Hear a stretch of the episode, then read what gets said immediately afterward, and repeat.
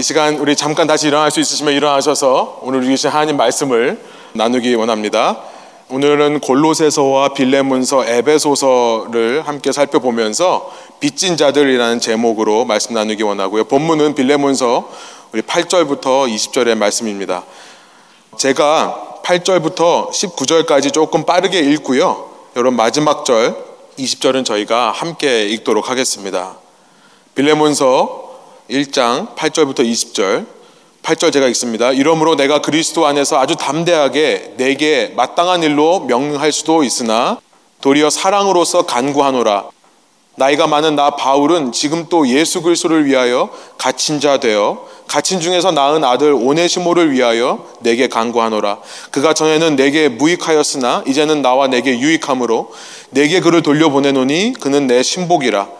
그를 내게 머물러 있게 하여 내 복음을 위하여 갇힌 자 중에서 내 대신 나를 섬기게 하고자 하나 다만 내 승낙이 없이는 내가 아무것도 하기를 원하지 아니하노니 이는 너희의 선한 일이 억지같이 되지 아니하고 자유로 되게 하려 함이라. 아마 그가 잠시 떠나게 된 것은 너로 하여금 그를 영원히 두게 함이리니 이후로는 종과 같이 대하지 아니하고 종 이상으로 곧 사랑받는 형제로 둘 자라. 내게 특별히 그러하거든 하물며 육신과 주 안에서 상관된 내게랴. 그러므로 내가 나를 동역자로 알진대 그를 영접하기를 내게 하듯 하고 그가 만일 내게 불의를 하였거나 내게 빚진 것이 있으면 그것을 내 앞으로 계산하라. 나 바울이 친필로스노니 내가 갚으려니와 내가 이 외에 내 자신이 내게 빚진 것은 내가 말하지 아니하노라. 함께 읽습니다. 오 형제여 나로 주 안에서 너로 말미암아 기쁨을 얻게 하고 내 마음이 그리스도 안에서 평안하게 하라. 아멘. 함께 앉으셔서 말씀 나누겠습니다. 이번 주간 저희가 읽을 책은 이제 바울의 옥중서신 Prison Epistle이라고 하는 이 네 권의 책입니다. 슬라이드를 보여주시면 우리 골로새서 어제부터 읽었고요. 그다음에 빌레몬서, 에베소서, 빌립보서의 순서로 어, 이번 주에 우리가 읽습니다. 3차 전도 여행을 끝난 사도 바울은요, 고린도에서 한 모금을 가지고 예루살렘으로 돌아갑니다. 주후 57년의 일입니다. 그런데 그 예루살렘에서 붙잡혀서 재판을 몇 번 받죠. 그리고 나서 2년간 감옥 생활을 합니다. 거기 가이사랴라는 곳에 2년 동안 감옥에 갇혀 있다가 로마를 향해 이제 포로로 수송이 됩니다. Deportation. 배를 타고 여행하게 됩니다. 이 모든 시간이 한 3년 걸린 것으로 우리가 이해를 합니다. 주후 60년입니다. 주후 60년 예수님께서 돌아가시고 승천하신 지 약 30년이 되어가는 이 시점에 로마에 드디어 도착한 바울은요. 로마의 한 집에서 2년 동안 house arrest, 가택 연금 상태를 겪게 됩니다. 우리가 읽었던 사도행전의 28장 맨 마지막 끝이 이렇게 끝나고 있습니다. 제가 세 번역으로 읽습니다. 바울은 자기가 얻은 셋집에서 꼭 두 해 동안 지내면서 자기를 찾아오는 모든 사람을 맞아들였다. 그는 아무런 방해도 받지 않고 아주 담대하게 하나님 나라를 전하고 주 예수 그리스도에 관한 일들을 가르쳤다. 이렇게 끝납니다. 저는 한국어 성경의 이 사도행전의 맨 마지막이 가르쳤다라는 말로 끝나는 것을 좀 주목해 봤습니다. 바울은 자기가 그 로마에서 어떤 셋집을 얻어서요. 그곳을 감옥 삼아 그곳에 갇혀서 2년 동안 살았습니다. 그런데도 그는 끊이지 않고 사람들을 만났습니다. 그리고 그들에게 주 예수 그리스도에 대한 가르침을 가르쳤다. 이것이 복음을 전파했다라고 하는 말이겠죠. 여러분 가르쳤다라는 것에 집중하기 원하는 것은 뭐냐면 기독교의 신앙이라는 것은 가르쳐야만 되는 것이다라는 것을 우리가 생각해 보기를 원하기 때문에 그렇습니다. 가르쳐야지만 전해지는 것이 기독교다. 그래서 여러분 신앙에는 반드시 영적인 교사, 나에게 복음을 가르쳐 준 사람이 존재한다라고 우리가 이해할 수 있죠. 여러분, 영적 아버지라는 것이 늘 우리에게 반드시 있는 겁니다. 우리는 누구도 어느 순간 내 힘으로 내가 깨달아서 예수님을 믿게 된 것이 아닙니다. 누군가가 예수님에 대해 성경에 대해 복음에 대해 가르쳐 줬기 때문에 우리가 오늘날 신앙인으로 살 수 있는 것이죠. 그렇게 여러 사람들이 바울을 찾아왔는데요. 그 사람들 중에 우리가 이 서신서들을 이해하기 위해서 꼭 짚고 넘어가야 되는 몇 명의 중심 인물들이 있습니다. 아, 제가 지금부터 한 10분 정도 성경 공부 같은 시간을 좀 진행하겠는데요. 어제 좀 무리하신 분들, 과로하신 분들은 잠깐, 예, 딴 생각하시면 안 됩니다. 예, 잠깐 이것을 좀 살펴보고 넘어가겠습니다. 어, 몇 가지 인물들을 좀 살펴보기를 원하는데 첫 번째는 에바브라라고 하는 사람을 살펴보기를 원해요. Epaphras.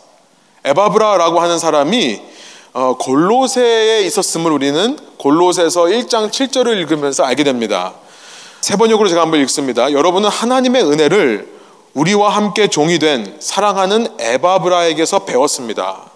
여러분 골로새 교회에 영적 아버지가 있습니다. 누구예요? 에바브라라는 사람이라는 거예요. 에바브라로부터 골로세라는 도시, 콜로세라고 하는 도시에 있는 여러분들이 이 복음을 배웠다. 이 에바브라는 사람이 골로세 교회를 개척한 사람이라는 것을 우리가 골로새서 1장 7절을 통해 알게 됩니다. 이 슬라이드를 보여주시면 골로새가 어디인가? 바울의 3차 전도 여행지에서 에베소라고 하는 곳에서 동쪽으로 약 100마일 떨어진 곳에 골로새라고 하는 도시가 있습니다. 이 골로새라는 도시는 내륙 지방에 있어서 강을 통해 접근할 수 있는 도시예요. 당시 모든 운송은 물을 기준으로 이루어졌죠.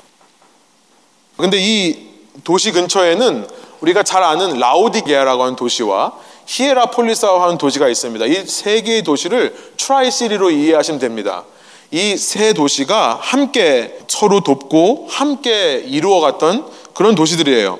에바브라라는 사람은 어떻게 그러면 복음을 전해지게 되었는가? 우리가 추측하기에 이 골로세라는 구석에 살던 사람이 아마 바울이 3년 동안 에베소에서 사역할 당시에 에베소에 와서 바울로부터 복음에 대한 가르침을 받았고 그 가르침을 가지고 골로세로 들어가 골로세에 있는 교회를 개척했다라는 것으로 우리가 이해합니다. 그러니까 골로새 교회의 영적 아버지는 에바브라고요. 에바브라의 영적 아버지는 바울이 되는 거예요. 이 에바브라라는 사람은 골로새뿐만 아니라 라우디게아와 히에라폴리스라고 하는 이 도시에서도 함께 사역했다는 것으로 우리가 성경을 통해 확인할 수 있습니다. 읽진 않겠습니다만 골로새서 4장 12절부터 13절이 그 이야기를 합니다. 에바브라는 단지 골로새뿐만 아니라 온천으로 유명한 뜨거운 물로 유명한 이 히에라폴리스에서도 사역을 했었고 또 찬물로 유명한 골로새 시원한 물로 유명한 골로새 그 중간에 있는 라오디게아에서도 사역했다는 사실을 우리가 확인해 볼 수 있습니다. 바울은요 지금 로마 감옥에 갇혀 있는 상황이었습니다. 그런데 이 골로새 교회를 개척했던 에바브라라는 사람을 만나서 처음으로 골로세라는 곳에 교회가 생겼음을 전해 듣습니다. 골로세는 바울이 가본 적이 없습니다. 에바브라를 통해 들은 거죠. 그 골로세 교회의 상황을 들은 이 사도 바울이 그 골로세 교회를 향해 편지를 쓰는 것이 골로세 선데요. 그 편지를 누구를 통해 전달하냐면 두기고라고 하는 사람을 통해 전달합니다. 타이키커스. 두 번째 우리가 생각해 볼 인물은 두기고라는 사람이에요. 골로새서 마지막 4장에 7절부터 8절 이렇게 기록을 하고 있습니다. 제가 세 번역으로 읽겠습니다. 내 모든 사정은 두기고가 여러분에게 알려드릴 것입니다. 그는 주님 안에서 사랑하는 형제요, 신실한 일꾼이요, 함께 종된 사람입니다. 두기고를 가리켜서 주님 안에서 사랑하는 형제고 신실한 일꾼이다. 그리고 나서 8절에 내가 그를 여러분에게 보내는 것은 여러분이 우리의 사정을 알고 마음의 위로를 받게 하려는 것입니다. 여러분, 이 표현이요. 똑같이 거의 비슷하게 에베소서에도 등장합니다. 에베소서 맨 마지막 장 6장에 21절, 22절을 보면 거의 동일한 내용을 사도 바울이 기록하고 있어요. 나의 사정, 곧 내가 무엇을 하는지 너희에게도 알리려 하노니 사랑을 받은 형제요, 주 안에서 진실한 일꾼인 두기고가 모든 일을 너희에게 알리리라 우리의 사정을 알리고 또 너의 마음을 위로하기 위하여 내가 특별히 그를 너희에게 보내었노라. 이 두기고라는 사람은 3차 전도 여행 때부터 바울과 함께 사역했던 바울이 아주 신뢰하는 사람입니다. 근데 이 두기고라는 사람을 통해 골로새에 편지를 보내면서 사도 바울은요. 어차피 두기고가 골로새로 가려면 에베소를 들려야 된다는 사실을 알아요. 아까 말씀드린 대로 에베소에서 항구가 있고 거기서부터 배로 이동을 합니다. 당시 모든 소아시아 지역은요, 이 에베소가 물류센터 역할을 했습니다. 그러니까 포스털 시스템, 우편 시스템처럼 모든 편지가 다 에베소로 와서 여기서부터 소아시아 각 도시로 흩어지는 겁니다. 그러니까 어차피 골로새를 향해 두기고가 편지를 가져가는 길에 에베소를 들려야 되기 때문에 사도 바울은 에베소서라는 편지를 함께 써서 보내요. 근데 우리가 확인했듯이 거의 골로새서와 내용이 비슷합니다. 골로새서의 핵심을 말하라고 한다면 당시 골로새 교회를 어지럽히던 율법주의자들, 아직도 유대인으로서 율법의 영향력 아래에 있는 사람들의 그 영향력을 교회에서 빼어내고 오직 복음만으로 새롭게 하기 위해 사도 바울은 모든 창조 세계의 주인 대신 그리스도를 전하기 위해 골로새서를 썼습니다. 그리고 에베소서는요. 그 그리스도와의 연합을 얘기하는 책이죠. Union with Christ. 그 연합함을 통해 제가 지난 설교를 통해 나눴습니다만 하나님과의 첫사랑을 회복하라는 의미에서 에베소서를 써 보내요. 그러니까 좀 복잡한 내용인데 여기까지 한번 정리를 해볼게요.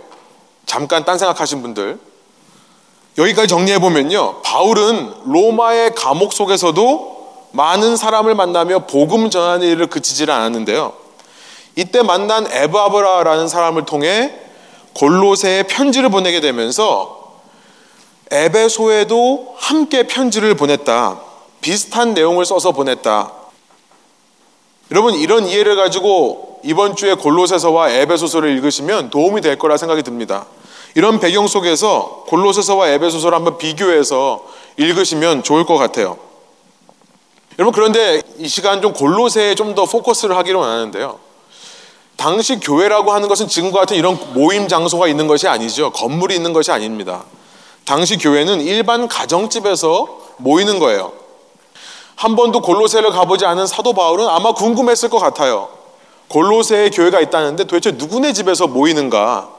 우리는 성경을 통해 그 골로새에 있는 교회가 누구의 집에서 모였는지를 알게 되는데요. 그것을 알려주는 책이 빌레몬서입니다. 빌레몬서를 보면 아키뽀라는 사람의 집에서 모인다라는 것이 기록되어 있어요. 우리가 오늘 읽지는 않았습니다만 빌레몬서는 1장밖에 없어서 그냥 장수를 얘기하지 않기도 합니다.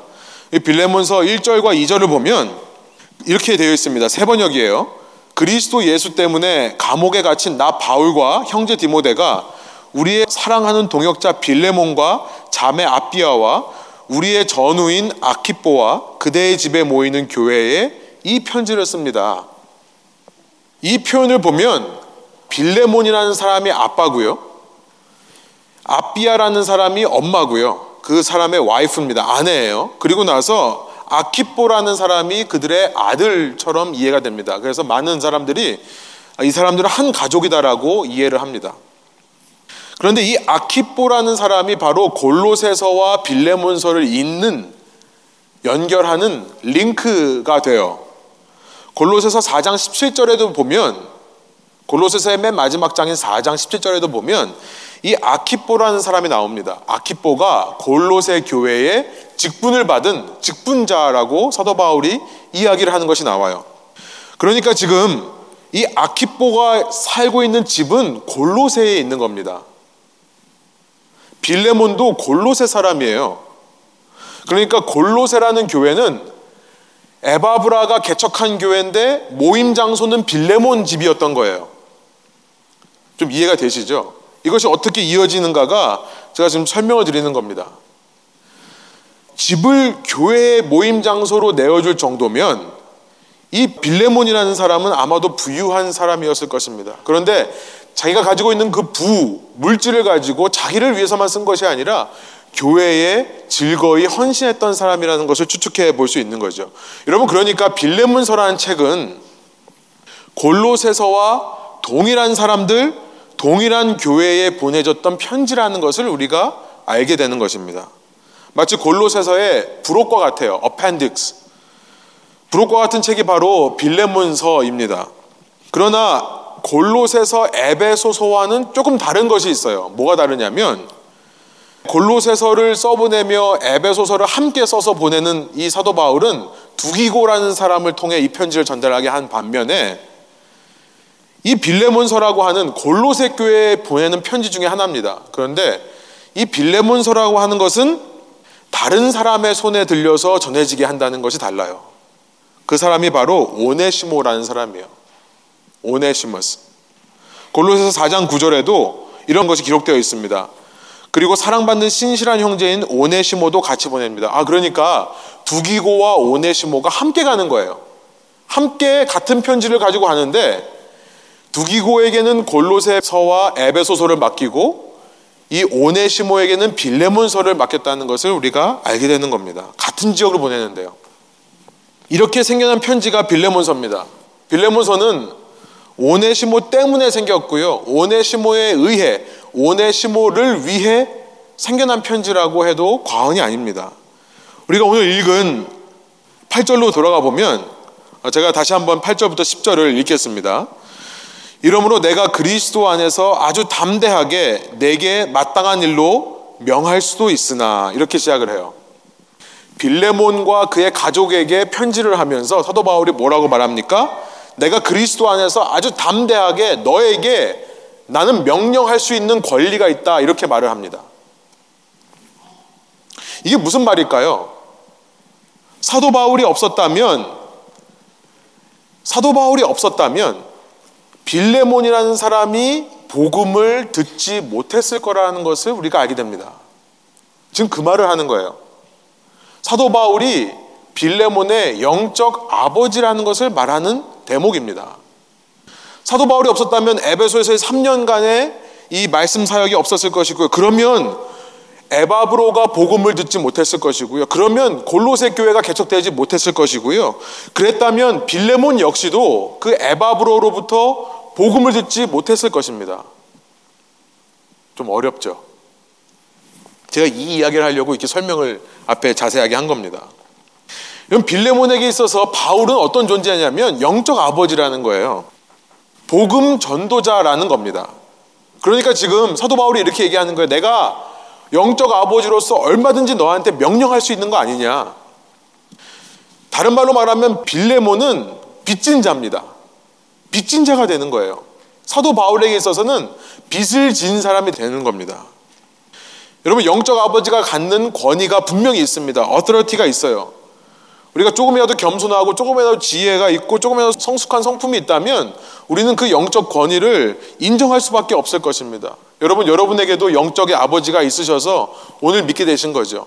여러분들이 그들을 생각할 때 나에게 복음을 가르쳐 주시고 나에게 복음을 전해 주신 분 아마 뚜렷하게 기억이 안 나시는 분들도 있겠지만 그분이 어떤 부탁을 하면 내가 들어줄 수밖에 없다는 것 아마 아실 겁니다. 물론 그 부탁이 이상한 부탁을 하면 듣지 않겠죠. 그러나 하나님 안에서 복음 안에서 하는 부탁이라면 들을 수밖에 없다는 것을 알 거예요. 19절 후반절에 가보면 세 번역으로 제가 읽습니다. 사도 바울이요. 이 빌레몬이라는 사람을 향해 이렇게 얘기합니다. 그대가 오늘의 그대가 된 것이 나에게 빚진 것이라는 사실을 나는 굳이 말하지 않겠습니다. 말하지 않겠다면서 다 말하고 있죠. 그죠? 그런데 실은 얼마든지 말할 수 있는 겁니다. 영적 아버지로서 당신이 오늘의 당신이 된 것은 내 덕입니다. 나에게 빚졌기 때문입니다라고 이야기할 수 있다는 거예요. 그런데 바울은요, 8절에서 이렇게 말해놓고 9절에 무슨 말씀을 하냐면, 그러나 그 권위를 사용하기보다 나는 당신에게 사랑하는 마음으로 간청하는 겁니다. 이렇게 얘기를 합니다. 간청합니다. 무엇을 간청합니까? 세번역 11절부터 제가 한번 14절까지 한번 읽어볼게요. 무엇을 간청하냐면요. 그가 전에는 그대에게 쓸모없는 사람이었으나 이제는 그대와 나에게 쓸모 있는 사람이 되었습니다. 오네시모를 향해 이렇게 얘기합니다. 9절이에요. 내가 도리어 사랑으로서 간구하노라 나이가 많은 나 바울은 지금 또 예수 그리스도를 위하여 갇힌 자 되어 나이가 많은데 또 나는 갇혔다. 10절 갇힌 중에서 낳은 아들 오네시모를 위하여 내게 간구하노라 이렇게 얘기합니다. 오네시모를 위해서 간구한다는 거예요. 11절에 보니까 그가 전에는 그대에게 쓸모없는 사람이었으나 이제는 그대와 나에게 쓸모 있는 사람이 되었습니다. 나는 그를 그대에게 돌려보냅니다. 그는 바로 내 마음입니다. 이 개혁개정은 내 신복이다라고 번역하는데요. 원어상으로는 내가 내 하트를 주는 거다 지금. 내가 내 마음을 너에게 돌려보낸다. 이렇게 말하고 있는 겁니다. 13절 나는 그를 내 곁에 두고 내가 복음을 위하여 갇혀 있는 동안에 그대를 대신해서 나에게 시중 들게 하고 싶었으나 그대의 승낙 없이는 아무것도 하고 싶지 않았습니다. 나는 그대가 선한 일을 마지못해서 하지 않고 자진해서 하기를 원하기 때문입니다. 이게 무슨 말인가 설명을 드릴게요.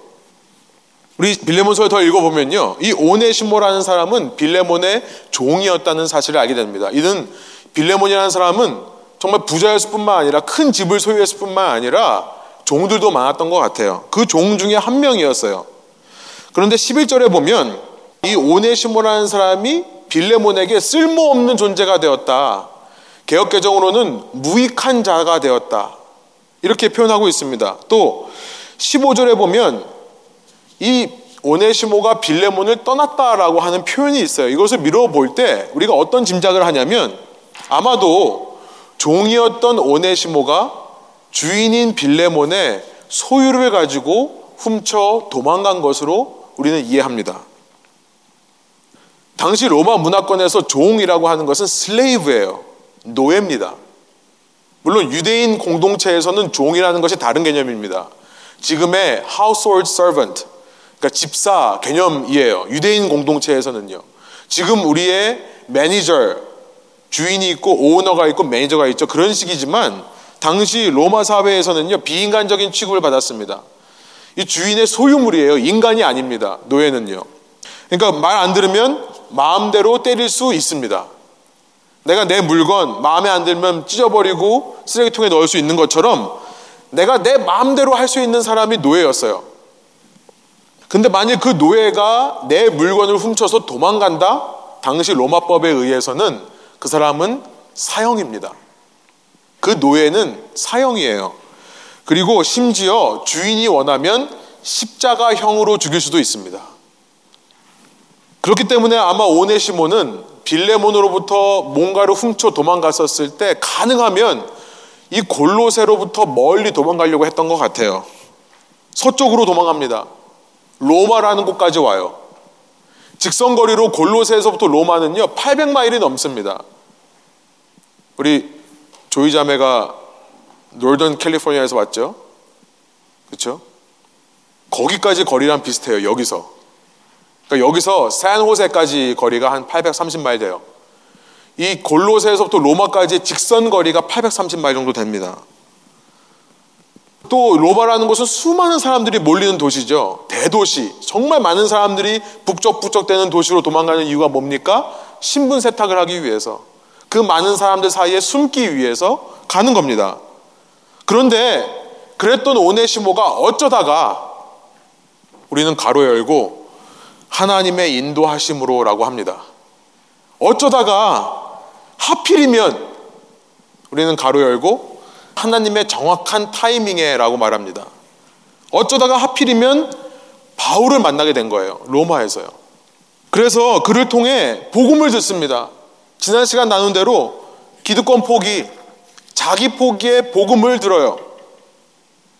11절에 보니까요. 11절은 언어 유희입니다. 약간 말장난식으로 얘기를 하는 거예요. 오네시모라는 이름의 뜻이 유익이란 뜻이거든요. 이익이란 뜻이거든요. 쓸모 있음이란 뜻이에요. 이 오네시모 유익되고 이익되고 쓸모가 있는 자가 쓸모 없이 살았었다. 언제까지요? 바울을 만나기 전까지. 바울 만나기 전까지 오네시모는요, 자기의 이름대로 살지 못했던 사람입니다. 오히려 정반대로 살았던 사람이에요. 죄 속에서 죄의 노예로 남에게 이익은커녕 해를 끼치며 산 사람이 오네시모였습니다. 그런데 여러분 복음을 만나고 나서 어떤 변화가 일어납니까? 어떤 능력이 나타납니까? 자기 포기, 기득권 포기에 이 복음을 만난 오네시모 마음 속에요. 새로운 능력이 나타나요. 그 능력은 뭐죠? 자기의 이름을 되찾는 능력이라는 거예요. 여러분, 여러분의 이름 뜻이 뭐죠? 우리 세아의 이름의 뜻이 굉장히 궁금하네요. 우리가 부모님들이 자식들한테 어떤 의미를 담아서 이름을 지어주죠. 너는 이렇게 살아라. 이런 사람이 되어라. 여러분, 근데요. 우리는 다 이름의 뜻이 있습니다만, 복음을 만나기 전까지 그 이름의 뜻대로 살지를 못하는 존재라는 것입니다. 그런데 굿뉴스, 복음은 뭐냐면, 복음을 만날 때 자기 이름을 되찾는다는 거예요. 복음의 능력이죠. 기득권 포기, 자기 포기라고 하니까 복음을 받아들이면 손해일 것 같지만 아니요. 능력이라는 겁니다. 나의 존재 이유와 나의 존재의 목적을 깨닫게 되는 거죠. 그래서 원래 내가 살아야 될 삶을 회복하게 되는 겁니다. 죄가 지배하는 죄에 노예된 삶이 아니라 진짜 나다운 내 이름에 걸맞는 삶이 복음을 통해 회복된다는 거예요. 예수님의 복음을 체험한 오네시모는요, 얼마나 쓸모 있는 존재가 되었는지 13절에 보니까 여러분 세 번역으로 읽으면 훨씬 의미가 풍성해지는 것 같습니다. 13절에 보니까 사도 바울은 이 오네시모라는 사람을 보면 욕심이 생길 정도예요. 어떤 욕심입니까? 이 사람을 통해 하나님께서 얼마나 많은 사람들에게 유익을 끼칠지가 보이는 거예요. 그것이 기대가 되는 겁니다. 이 사람을 내 사역을 위해 사용하고 싶다. 내가 지금 여기 감옥에 갇혀있기 때문에 할 수 없는 일들을 이 오네시모를 통해 이루고 싶다는 마음이 생길 정도입니다. 그런데요, 그를 돌려보내겠다는 거예요. 14절. 왜 그렇죠? 왜 돌려보낸다고 얘기를 하죠? 왜 사도 바울은 그런 귀한 인재를 돌려보내려고 할까요? 여러분 당연합니다. 빌레몬의 입장에 생각하면 당연한 거예요. 여러분이 빌레몬에 생각해 보세요. 자기 종이 물건을 훔쳐 도망갔는데요. 몇 년 후에 나의 영적인 아버지인 바울이 그 사람을 데리고 사역을 한다는 소문이 들렸어요. 여러분이 어떻게 생각하시겠어요? 얼마나 상처를 받을까요? 얼마나 믿음이라는 것에 대해 신앙인이라는 것에 대해 실망할까요? 야, 믿음이 있다고 해도 정말 세상 사람들하고 다르지 않구나. 결국 이런 거구나. 그런 생각이 들면요. 교회를 위해 그렇게 헌신하는 그의 열심이 한풀 꺾일 것이 분명합니다. 그렇죠. 자기의 재산을 가지고 교회를 위해 교회 터전으로 사용하게끔 허락하면서 그렇게 즐겁게 헌신하던 것들이 마지못해 하는 일로 변할 거예요. 빌레몬에게. 그렇죠. 그러니까 지금 뭐라고 말합니까? 사도 바울이요. 그대의 승낙 없이는 그러나 내가 이 사람을 쓰고 싶지 않다는 거예요. 오네시모를요. 왜냐하면 나는 그대가 빌레몬이 선한 일을 마지못해서 하지 않고 자진해서 하기를 원하기 때문입니다. 여러분 사도 바울이요 대단합니다. 그 감옥 속에서요 정말 많은 사람들을 세심하게 배려하고 사랑하는 모습을 보이는 거예요.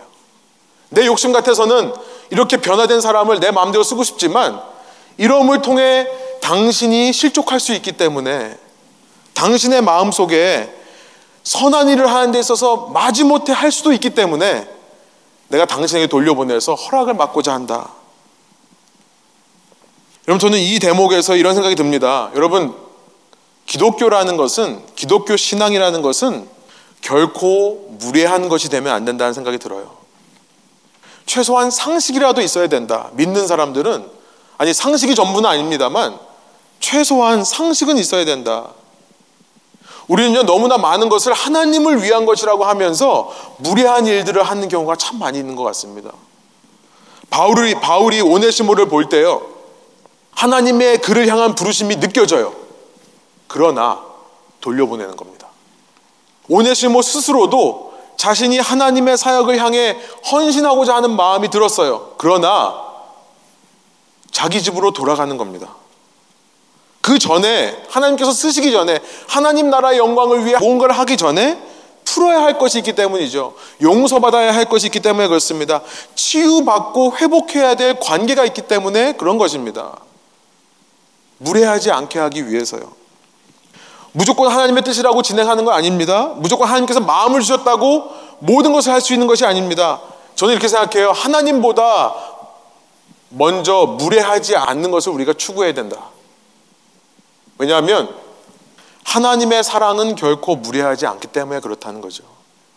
고린도전서 13장 5절입니다. 하나님의 사랑은요 무례하지 않습니다. 무례히 행하지를 않아요. 마태복음 5장에 보면 마태복음 5장 23절부터 24절에 보면 예수님께서 이런 말씀을 하십니다. 하나님께 예배하러 나오다가 재물을 들고 나오는데 그 재물을 드리다가 이런 얘기를 하시죠. 만일 어떤 사람이 나에게 원한을 갖고 있는 것이 생각나거든. 예물을 갖고 오다가 내가 기분 나쁜 사람 생각해서가 아니라요. 나에게 상처 준 사람, 뭐라고 하는 사람 생각하는 게 아니라 혹시나 나 때문에 서운해 할 사람들이 있을 것 같으면 어떻게 하라고요? 그 행위를 멈추고 가서 화해하고 와서 그것을 다시 드려라. 예수님의 포인트는요, 그 행위를 멈추라는 것이 아닙니다. 많은 분들이 그걸 오해하시는 것 같아요. 그러니까 어떤 제가 청년을 한번 혼낸 적이 있었는데요. 교회에 안 왔어요. 왜안 왔냐고 했더니 전도사님 교회 오다가 이 말씀이 생각났대요. 그래서 교회 안 오고 돌아가서 화해하고 그리고 그 친구와 함께 있다가 하루를 지냈다는 거예요. 예수님의 포인트는 이 행위를 멈추라는 것이 포인트가 아니죠. 하나님에 대해서 어떤 신앙을 표현하기 이전에 서로에게 무례하게 대한 것이 있는가를 점검하라는 말입니다. 왜 꼭 주일 아침에만 그걸 점검해야 됩니까?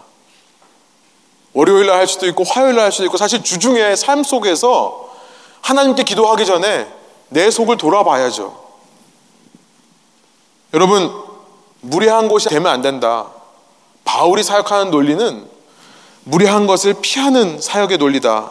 왜냐하면요.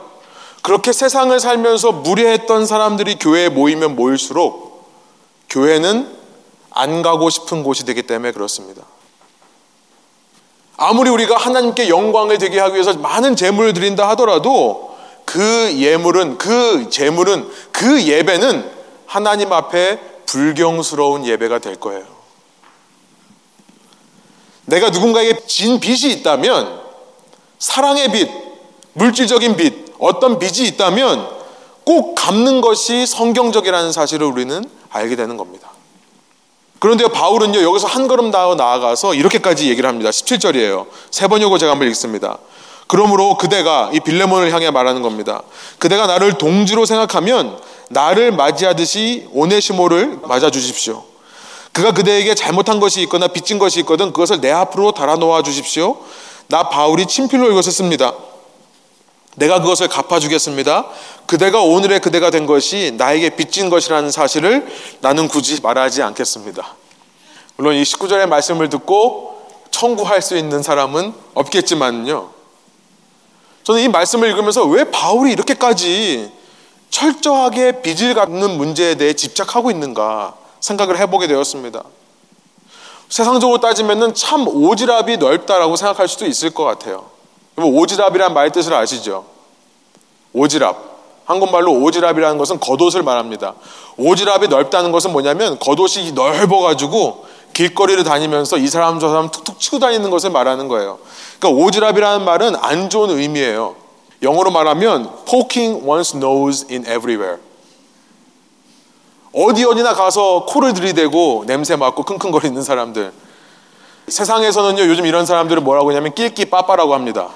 낄끼 빠빠를 못하는 사람들이라고 얘기해요. 젊은이들은 아시죠? 낄 때 끼고 빠질 때 빠져야 되는데 낄끼 빠빠를 못하는 사람이라고 얘기를 합니다. 여러분이 힘들어하셔서 별거 다 얘기합니다. 물론 교회는요 쓸데없는 오지랖은 필요 없습니다. 그렇죠? 교회에 왔는데 제가 늘 얘기하는 것 중에 하나가 뭡니까? 어떤 사람을 처음 봤었을 때 새로 오신 분들이 있다면 내 머릿속에 제일 먼저 떠오르는 질문 하지 마시라고 제가 얘기하죠. 어떤 남자분이 혹은 여자분이 혼자 오셨는데 왜 혼자 오셨어요? 묻지 마십시오. 우리 청년들이 어, 요즘 들어 슬퍼 보여요. 왜 좋은 사람 안 만나? 얘기하지 마세요. 그거는 쓸데없는 오지랖입니다. 그런데요, 바울을 보면 좋은 의미에서의 오지랖, 아마 영적인 관심이라고 할 수 있을 것 같아요. 이 바울은요, 지금 자기가 어떤 상황입니까? 감옥에 갇혀 있는 상황이에요. 감옥 밖에 있는 사람들이 바울을 지금 걱정하고 있기 때문에 편지를 쓰면서 두기고를 통해 골로새 에베소에 편지를 보내면서 난 잘 있으니까 걱정하지 말아라고 지금 쓰고 있어요. 그런데 그렇게 감옥에 갇힌 그가 오히려 감옥 밖에 있는 사람들을 지금 걱정한다는 겁니다.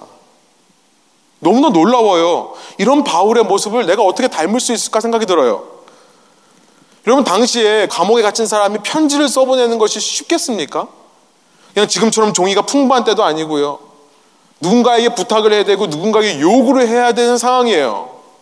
그런데도 바울은요, 편지를 두 개가 아니라 세 개나 씁니다. 골로새서, 에베소서, 그리고 빌레몬서. 당시 종이값이 얼마나 비쌌냐면 어떤 학자들은 당시 한 두루마리가 한 요즘 시세로 한 3만 불에서 4만 불 정도 한다고 합니다. 당시 시가로는요. 엄청나게 비싼 편지를 쓰는데요. 그냥 골로새 교회에 보내면 거기다가 그냥 이 빌레몬 얘기를 좀 해가지고 보내죠. 빌레몬이라고 하는 한 사람을 위해 따로 편지를 쓴다? 그것도 오네시모라고 하는 죽어 마땅한 십자가형을 받을 수도 있는 죄인을 위해 이런 희생을 한다는 것이 말이 됩니까? 그러면서 그 편지에다가 이 사람이 진 빚이 있다면 내게 갚아라. 어떻게 이렇게 할 수 있을까요? 바울이 독신이라서 아내가 없기 때문에 가능한 걸까요? 아내가 있었다면 아마 혼났을 거예요. 너 정신 차리라고. 우리가 지금 이럴 때냐고. 네, 농담이고요. 더 놀라운 것은 뭐냐면 여러분 이 편지들을 읽으시면서 등장한 인물을 보십시오. 바울과 비슷해요. 영적으로 정말 오지랖들이에요. 오네시모가 순순히 그 편지를 들고 죽음을 각오하고 내가 하나님을 위해 사역할 수 있는 곳을 떠나 원 주인에게로 돌아간다. 더 놀라운 것은 뭐냐면 그 주인이요. 그 편지를 받고 오네시모를 용서하더라는 겁니다. 어떻게 알죠? 어떻게 용서했는지 알죠? 이 편지가 없어지지 않고요. 아마 용서 안 했다면 바로 찢어버렸을 거예요. 그렇죠? 불에 태워버렸을 겁니다. 이 편지가 골로새서 에베소서와 함께 하나님의 말씀인 성경 말씀으로 보존이 되었다는 사실에서 이 빌레몬이라는 한 사람을 향해 쓴 편지를 빌레몬이 받고 오네시모를 받았다는 것을 우리가 확신할 수 있습니다. 여러분 기독교를 보면 이 성경을 보면서 나오는 등장 인물들을 보면 정말 영적으로 오지랖들인 사람으로 가득한 거예요. 빌레몬을 비롯한 이후 골로새 교회 수많은 후대 사람들은 또 어떻습니까? 이 짧은 편지 속에서 복음의 자세를 발견했고요. 그 복음의 자세를 발견할 뿐만 아니라 그것을 인정했고요. 억셉트할 뿐만 아니라 그 자세를 내 삶이 되도록 노력했다는 것을 우리가 이 말씀이 이 편지가 성경 66권 중에 한 책이 됐다는 사실에서 우리는 추측해 볼 수 있는 겁니다. 후대 사람들이 이 편지를 하나님의 말씀으로 읽었다는 거죠. 지난 시간에 복음의 원리는 기득권 포기라고 했습니다. 내 자신의 이 마땅한 권리를 포기하는 거죠. 자기 포기. 이것이 복음의 원리라면 여러분 복음의 자세, 복음의 스탠스는 어떤 것인가? 저는 빚진 자의 자세로 사는 것이 복음의 자세라고 말씀드리고 싶은 겁니다. 어떻게 바울이 이렇게 할 수 있었을까요? 어떻게 바울을 비롯한 수많은 사람들이 이렇게 할 수 있었을까요? 우리는 뭐 하나 부탁을 해도 내가 손해볼 것이 뭔가, 내가 시간이 있는가, 뭐가 있는가 다 따지고 하는데요. 이런 죄인을 위해서 이렇게까지 할 수 있는 사람이 어떻게 가능할까? 왜냐하면 바울을 비롯한 우리의 신앙의 선배들은요, 늘 자신이 빚진 자라고 하는 스탠스, 자세를 잃지 않았기 때문이라는 겁니다. 여러분, 우리는 모두 오네시모 같은 사람들이에요. 오네시모와 같이 죄의 노예로 살면서 우리의 이름에 합당한 삶을 살 수 없는 존재들입니다. 그런데 우리가 그런 죄인일 때 우리를 위해 목숨을 버리신 분이 계세요. 예수 그리스도죠. 우리는 먼저는 예수 그리스도에게 빚진 자가 되는 겁니다. 우리를 위해 죽으심으로 우리의 모든 죄를 용서하시고 우리 죄의 결과인 사망을 이기신 예수님. 그래서 우리가 그 예수님 때문에 예수님의 희생과 승리로 인해 우리는 더 이상 죄 가운데 거하지 않고 그의 사랑 가운데 거하게 되는 구속의 은혜를 받습니다. 골로새서 1장 13절부터 14절 골로새서를 통해 바울이 외치는 메시지가 그거예요. 율법주의자들을 따라가지 말고 율법에 얽매이지 말고 이것을 붙잡아라. 그가 우리를 흑암의 권세에서 건져내사 그의 사랑의 아들의 나라로 옮기셨으니 그 아들 안에서 우리가 속량 곧 죄 사함을 얻었도다. 우리는 모두 복음 안에서 먼저는 예수 그리스도께 빚진 자입니다. 철저하게요. 조금도 내 공로가 있지 않습니다. 내가 잘나서 내가 뭔가를 이해해서 내가 뭔가를 받아들여서가 아닙니다. 에베소서 2장 8절부터 9절 뭐라고 사도 바울이 편지를 씁니까?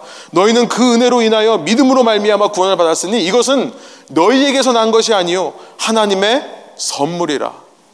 행위에서 난 것이 아니니 이는 누구든지 자랑하지 못하게 함이라. 내 노력 공로 없는 은혜로 우리가 죄 사함을 받았기 때문에 우리는 예수님께 대해 늘 빚진 자라는 것을 인식하며 살아야 됩니다. 그런데 그 인식은요, 예수님께만 빚졌다는 마음으로 끝나지 않습니다. 이것은 두 번째로 사람들을 향해 빚졌다는 마음이 돼요. 서로를 향해. 여러분, 예, 예수님께서 이 땅에서 올라가시면서 제자들을 불러 모으시고 지상 대명령을 주시죠.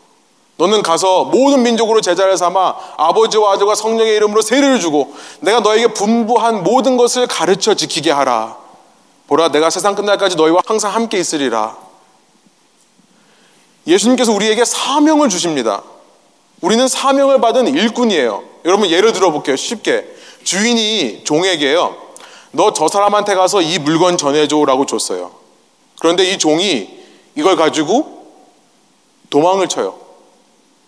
그러면 그 도망친 종이 주인에게만 빚졌습니까? 아니죠.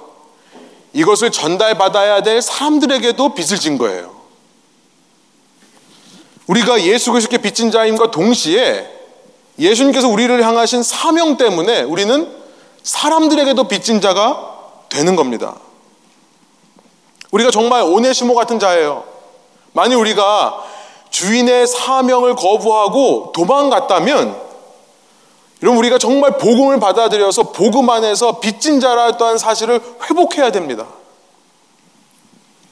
예수님께 빚진 자로만 되는 것이 아니라 사람들에게도 빚을 지고 있다는 것을 회복해야 진정한 복음을 체험한 자라고 할 수 있는 겁니다.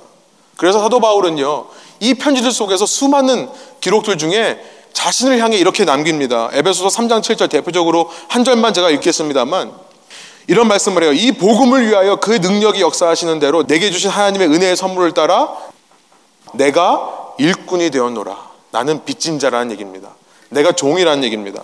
에베소 6장 마지막에 보면 6장 20절에 내가 이 복음 전도를 위해 쇠사슬에 매었다. 그러니까 여러분 감옥 속에서 사도 바울은요. 내가 어쩌다가 이 모양 이 꼴이 되었는가 자기 자신의 절망과 비애로 끝나는 것이 아니라 뭘 하는 겁니까? 내가 이 감옥에 갇힌 것도 빚진 자로서 빚을 갚기 위해 하는 거다라는 인식이 있었던 거예요. 그러니까요. 이제 빌립보서 읽어보겠습니다만 항상 기뻐하라. 주 안에서 항상 기뻐하라. 내가 감옥에 갇혔으나 모든 것을 할 수 있다. 이런 메시지를 사도 바울이 감옥 속에서 외치는 겁니다. 골로새서 4장 3절에 보니까 나는 복음 전도를 위해 매임을 당한 사람이다. 나를 묶고 있는 것은 쇠사슬이 아니라 이 빚진 자라고 하는 사실, 내가 복음에 빚을 지고 있다는 사실이 나를 묶고 있다. 크리스천이라면 반드시 빚을 갚아야 되는데 바울은 그 빚을 갚기 위해 평생을 살았던 사람이라는 것을 발견하는 겁니다. 심지어 감옥 속에서도 그런 빚진 자로서의 자세로 살았기 때문에 빌레몬에게 편지를 보내면서 이렇게 말하는 거예요. 15절입니다. 그가 잠시 동안 그대를 떠난 것은 오네시모가 잠시 빌레몬 당신을 떠났던 것은 단지 죄의 유혹 때문이 아니라 그 속에는 하나님께서 당신과 오네시모를 영원한 구원받은 형제로 묶으시려고 하는 계획이 있었던 것은 아니냐.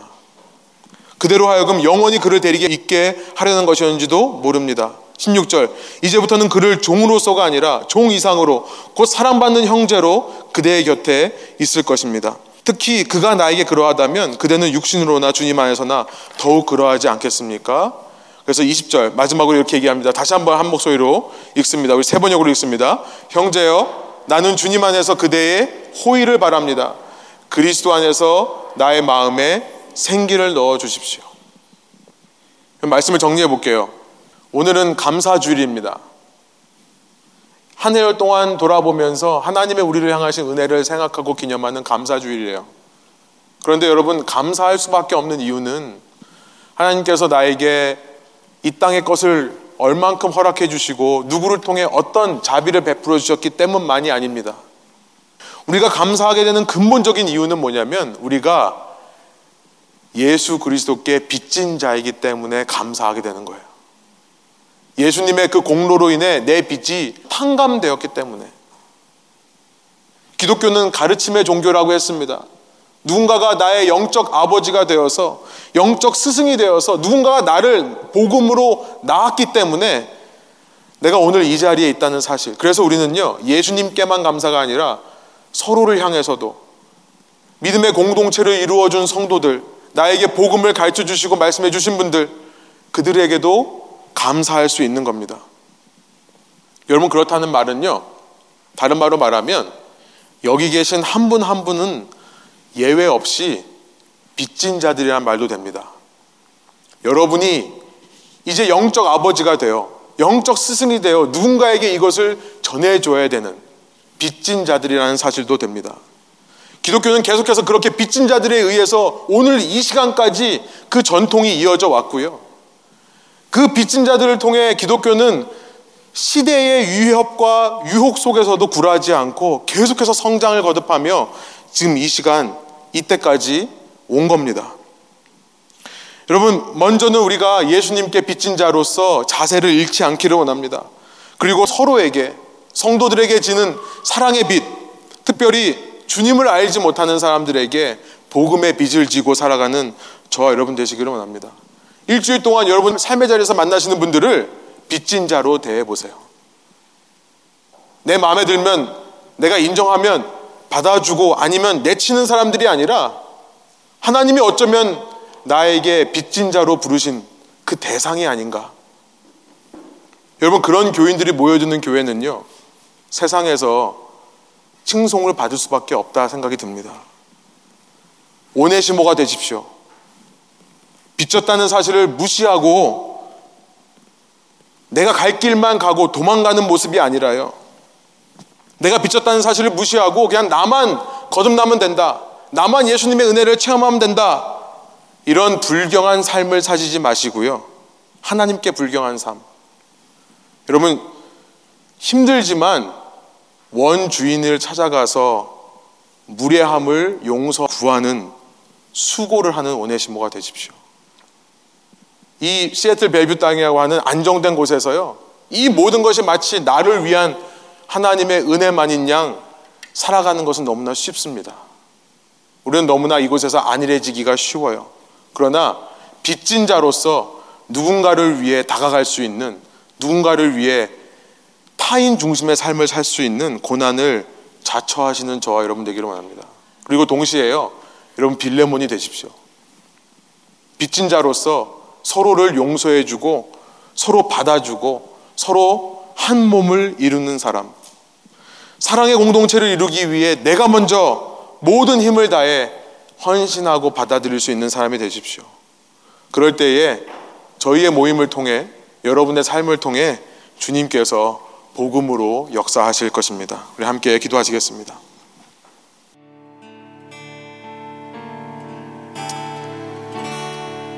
제가 기도하겠습니다. 하나님, 이 시간 말씀을 통해 우리가 아, 빚진 자였다는 사실을 바울의 모습을 통해 깨닫게 해주시니 감사합니다. 어떻게 그가 그렇게 주위 사람들을 정말 세심하게 배려하며 자기의 아픔과 자기의 고난 속에서도 주님으로부터 받은 그 사랑을 표현할 수 있었고 섬길 수 있었는가?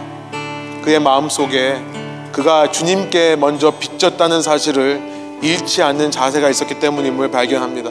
주님, 주님께서 우리에게 주신 그 사랑과 우리에게 부어주신 하나님의 은혜가 마치 당연히 내가 받아야 되는 선물인 양 살았을 때가 너무나 많이 있습니다. 내가 주님께 많은 빚을 졌다고 하는 사실, 그 사실을 생각하며 바울과 같이 살 수 있는 저희들 되게 하여 주시고 그 빚을 진 것은 예수님께만이 아니라 우리 또 성도들에게 주위 사람들에게 빚진 것임을 주님께서 그렇게 놀라운 은혜로 정말 1만 달란트를 탕감해 주셨다면 나도 가서 나에게 100데나리온 빚진 자들에게 탕감을 해줘야 된다는 사실을 기억하는 저희가 되게 하여 주옵소서. 그래서 저희 삶에 주님의 사랑과 은혜를 날마다 흘려보내며 사랑하는 삶을 살 때에 그런 저희를 통해 그런 교회를 통해 주님께서 사용하여 주시고 이 시대에 이 도시 가운데 주님의 능력을 나타내 주옵소서. 그렇게 하실 주님을 감사드리며 예수 그리스도 이름의 영광을 위하여 기도합니다. 아멘.